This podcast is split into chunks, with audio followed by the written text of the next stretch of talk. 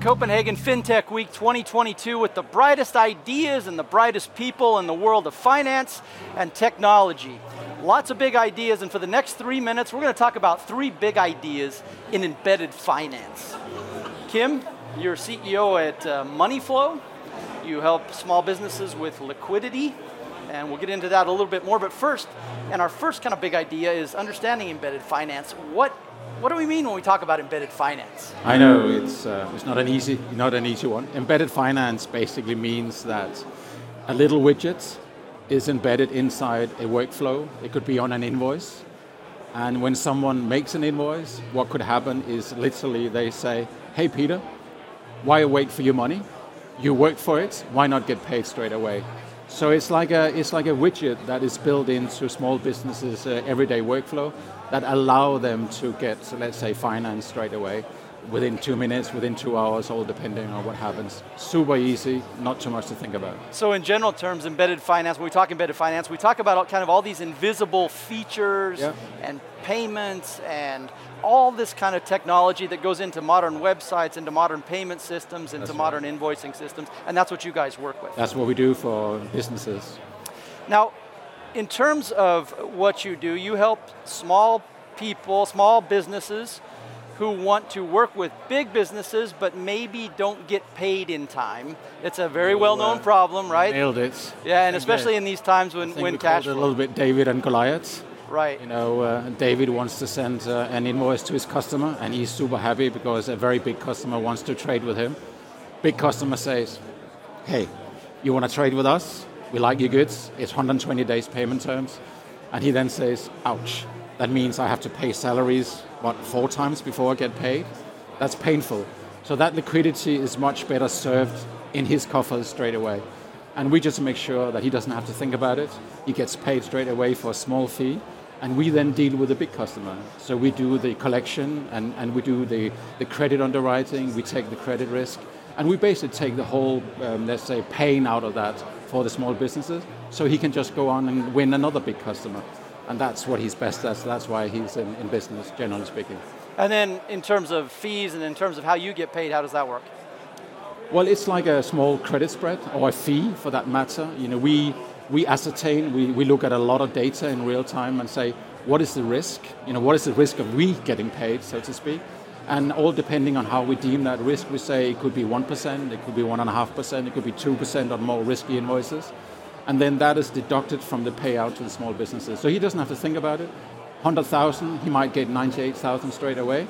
And then that 2,000 is our fee for collection, credit risk, dunning, etc., etc. Okay, so, so idea one, understanding a little bit about embedded finance, a little bit about what you do. Idea number two, mm.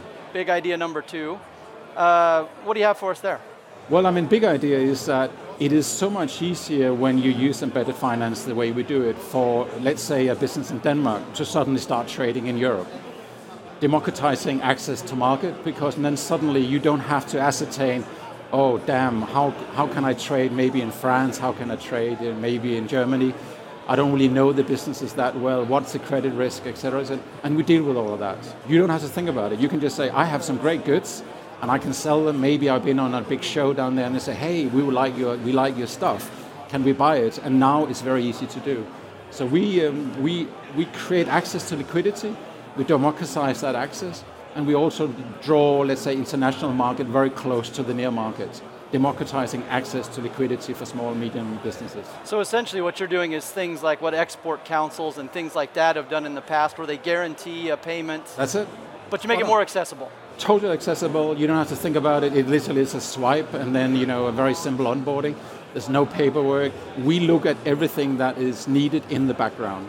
Anything that needs to be checked, we do that. So yes. A third big idea that you talked about was this whole idea of credibility and this whole idea of embedded finance. One reference point for embedded finance might be these uh, buy now and pay later mm. services that we've seen where yeah. you can buy almost anything, right? Um, I mean, I think embedded finance as a, as a term, you know, very much started in the consumer side. You saw, like you just mentioned it, you know, you can buy stuff, you can pay later. And, you know, the, the, the companies like Afterpay and Klarna and, you know, well-known companies, you know, became super huge very fast. maybe too fast because they made it too easy. And that meant that the underlying, let's say, credibility of actually credit assessing um, payers and, and whether they could actually afford it was not done. And that obviously we can see now, and we, you know, that, that these companies are getting clobbered. And they're getting clobbered, I shouldn't say it, for the right reasons, because a lot of the underlying work wasn't done. We don't want that to happen in the B2B side. So we really do credit assessment. We look at a lot of data, because we should only do this if you can afford it. You know, doing it if you can't afford it and your business is not viable, we're not doing anyone any services.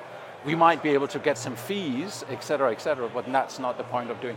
We want to help businesses ongoing for a very, very long time, and therefore it has to be viable. So you have to look at data. It's super, super essential. Great, Kim. Thanks. It sounds like uh, you're doing a lot of things with FinTech, taking some services we already know from banks, from export councils, from credit uh, risk assessments, and, and even and helping banks with this now, and and and, and turning it into something that's yeah. uh, accessible for all in an easier way. Making access to liquidity super easy, super convenient, yet very very complex underneath. But you don't have to think about that. That's for us to think about.